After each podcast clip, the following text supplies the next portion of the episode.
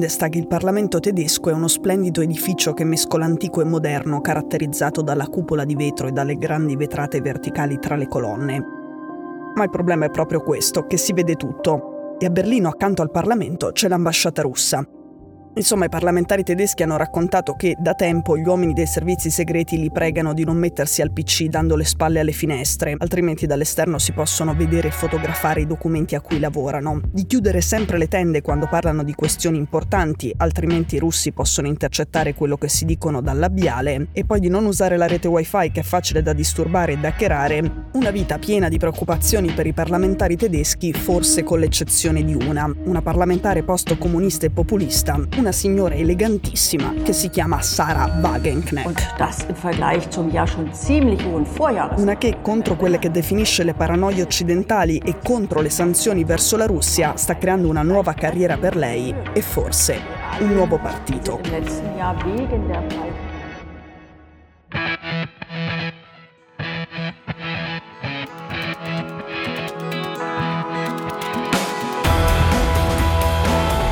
Sono Cecilia Sala e questo è Stories.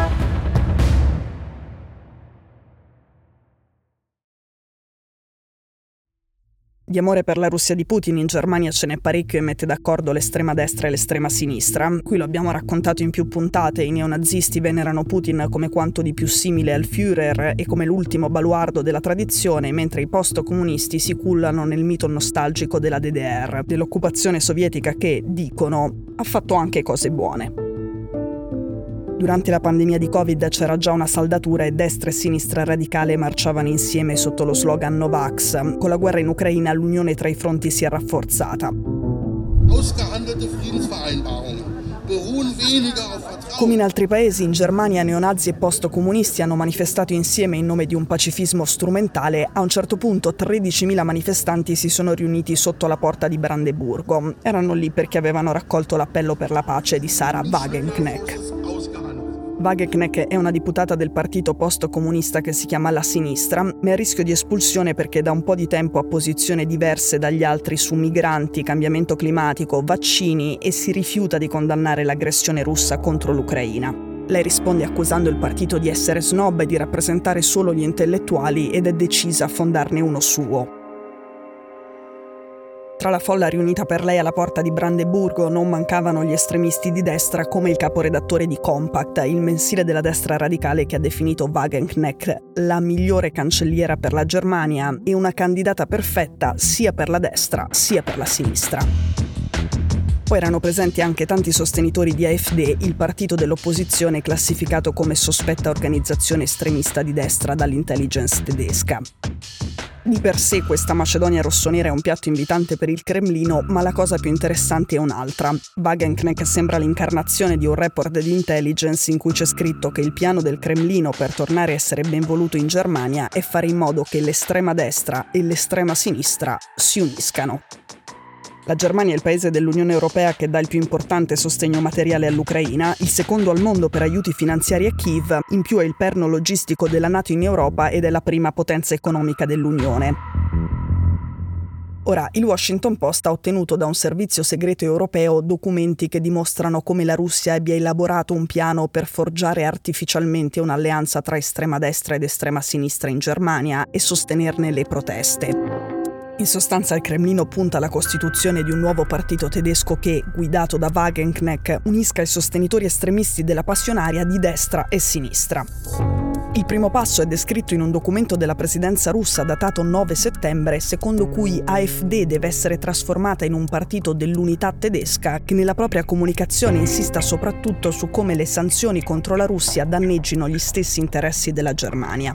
Non sappiamo se le direttive del Cremlino abbiano raggiunto AfD, non abbiamo prove che sia successo, ma sappiamo che vari esponenti del partito hanno assunto proprio questa posizione. AfD ha adottato la stessa retorica del documento del Cremlino secondo cui in Germania politici incapaci hanno trascinato il paese in una guerra con la Russia che sarebbe invece un alleato naturale.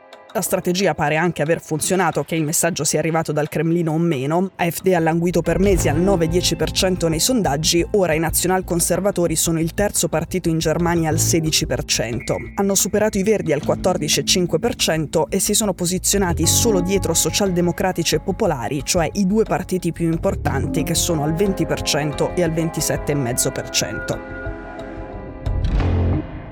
A questo punto entriamo un po' nella fantapolitica, i flussi elettorali non funzionano esattamente come delle somme perfette, ma in linea teorica con il sostegno degli elettori di AfD, secondo alcune fonti un partito guidato da Wagenknecht potrebbe attestarsi intorno al 20%, cioè intorno a una percentuale esorbitante. Per quanto riguarda lei, lei ha respinto ogni ipotesi di collaborazione con AfD e ha definito assurda la ricostruzione del Washington Post. Per quanto riguarda AfD, dai banchi del partito di estrema destra al Bundestag piovono elogi per lei e il presidente di AfD in Turingia l'ha apertamente invitata a unirsi tutti quanti. In realtà su questa vicenda quello più esplicito, quello che parla più apertamente è l'ex marito di Wagenknecht. Lui si chiama Ralph Niemeyer. È un personaggio particolare ed è coinvolto nelle indagini sul tentativo di golpe di estrema destra, per cui c'erano stati molti arresti clamorosi in Germania a dicembre. Di Maier dice di essere stato in contatto con Mosca mentre al Cremlino si preparavano i piani per la destabilizzazione rossonera della Germania. Ora in tutta la Germania si tengono marce ogni lunedì per protestare contro le sanzioni alla Russia e la politica energetica del governo tedesco. Per chi partecipa a queste proteste l'esecutivo del cancelliere Scholz è nemico dei tedeschi e vuole farli morire di freddo con lo stop alle importazioni di gas e petrolio da Mosca. In questo contesto Niemeyer, l'ex marito golpista e filorusso, ha pubblicato sui social le foto di un suo viaggio a Vladivostok a settembre, cioè nel periodo in cui a Mosca si scriveva il documento con il piano per destabilizzare la politica tedesca che poi è filtrato. Niemeyer a Vladivostok ha incontrato niente meno che Peskov, il portavoce del Cremlino, Lavrov, il ministro degli esteri e l'amministratore delegato di Gazprom. Il tedesco dice che lui era lì per negoziare un contratto per la fornitura di gas dalla Russia alla Germania in nome di un governo tedesco in esilio, che insomma lui la soluzione ai problemi energetici della Germania ce l'ha in tasca, ma il governo di Scholz non lo vuole ascoltare. Niemeyer dice come a lui sia chiaro che in Russia ci sono alcuni interessati a un'alleanza tra la sua ex moglie e AfD, e poi So da colloqui privati che queste persone conoscono il potenziale di un'intesa tra destra e sinistra radicale, ma dice anche che la sua ex moglie Wagenknecht non accetterebbe mai un sostegno diretto ed esplicito dalla Russia perché questo distruggerebbe immediatamente il suo progetto politico. E che neanche al Cremlino vogliono correre un rischio simile, quindi quello che chiedono non è un supporto incondizionato ed esplicito. Ma il senso delle sue parole è non sono mica scemi e non hanno intenzione di azzoppare i propri alleati ancora prima di cominciare.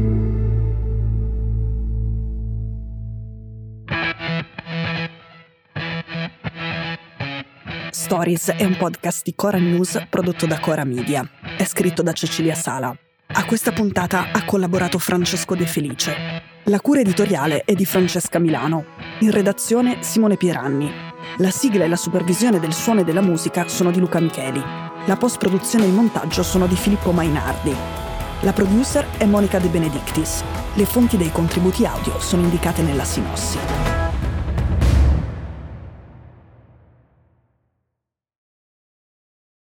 Questo episodio è stato prodotto e sviluppato insieme a Spotify Studios.